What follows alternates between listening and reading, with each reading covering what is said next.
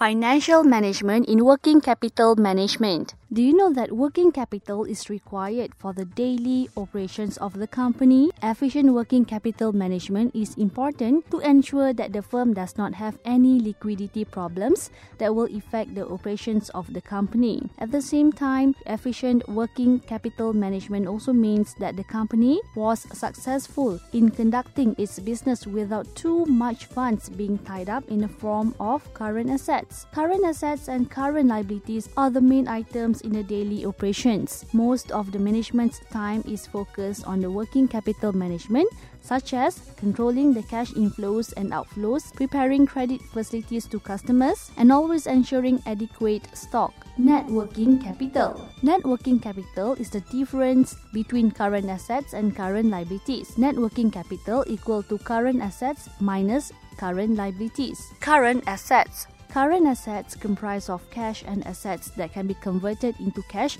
in a period not more than one year. Current assets are also known as liquid assets as it is easy converted into cash in a short period of time. Current assets comprise of cash like money in hand or bank, marketable securities. Marketable securities are short-term investment that can be converted into cash in a short period of time. Account receivables. Account receivables exist when the company makes sales by credit. Normally, the credit period given is short and customers are expected to settle their debt within the date predetermined. When payments have been made, the account receivables will convert to cash. And inventory, it means commercial goods that will be sold to customers. To fully understand the approach used in working capital management, we categorized the current assets of the company into permanent current assets and temporary current assets.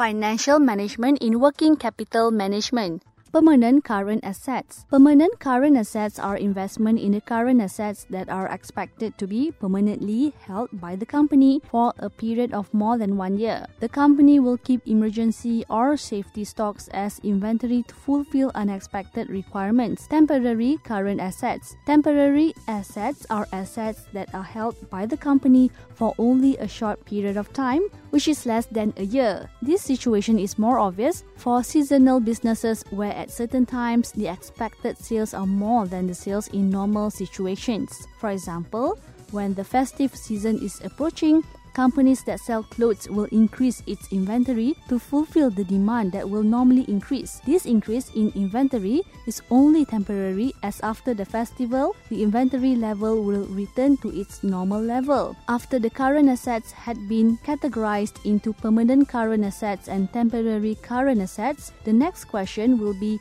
related to the sources of capital financing that are used to finance the investment in these assets. To match the financing with the investment, the sources of financing also have to be categorized into permanent financing source and temporary financing source. Strategies of working capital management. Do you know that the net working capital management is especially drawn up to explain the level of investments that are suitable for current assets? Working capital management involves financial decisions making that are simultaneously and interrelated with investments in current assets together with the financing of these assets. One of the methods used in working capital management is the matching of the assets lifetime with the financing period used. This method is known as the hedging principle. The hedging principle is also known as the matching principle or the principle of self-liquidating debt. The hedging principle matches the cash flow characteristics of an asset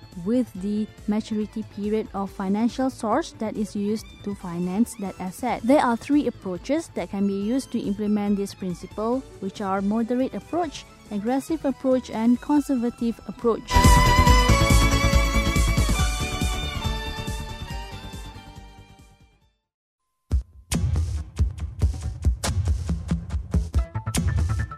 Moderate approach. Through this moderate approach, the permanent current assets are financed by permanent financing and temporary current assets are financed by temporary financing. Permanent financing is long-term financing such as equities and bonds that have a maturity period of more than one year. Temporary financing involves short-term debt. This type of financing can be stated as a negotiated financing that has a short maturity period like bank loans, overdraft and commercial papers. Aggressive approach, the company uses more temporary financing to finance the temporary assets and permanent assets. Therefore, the company is exposed to higher risk as a result of the fluctuating interest rates and the inability of the company to pay its short-term debts in a short period of time due to the low level of net working capital. However, this approach can increase the returns due to the reduction in financing costs that is temporary. Conservative approach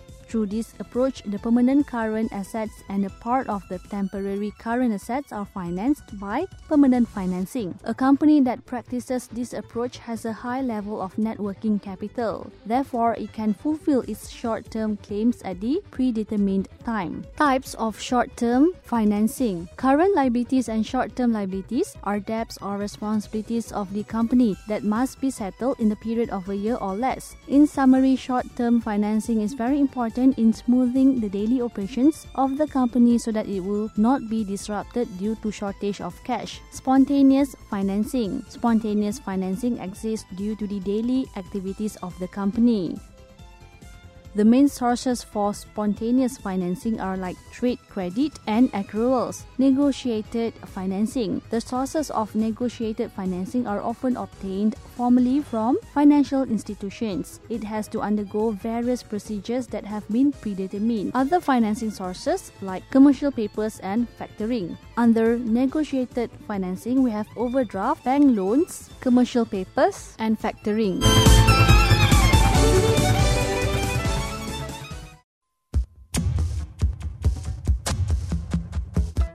Cash conversion cycle.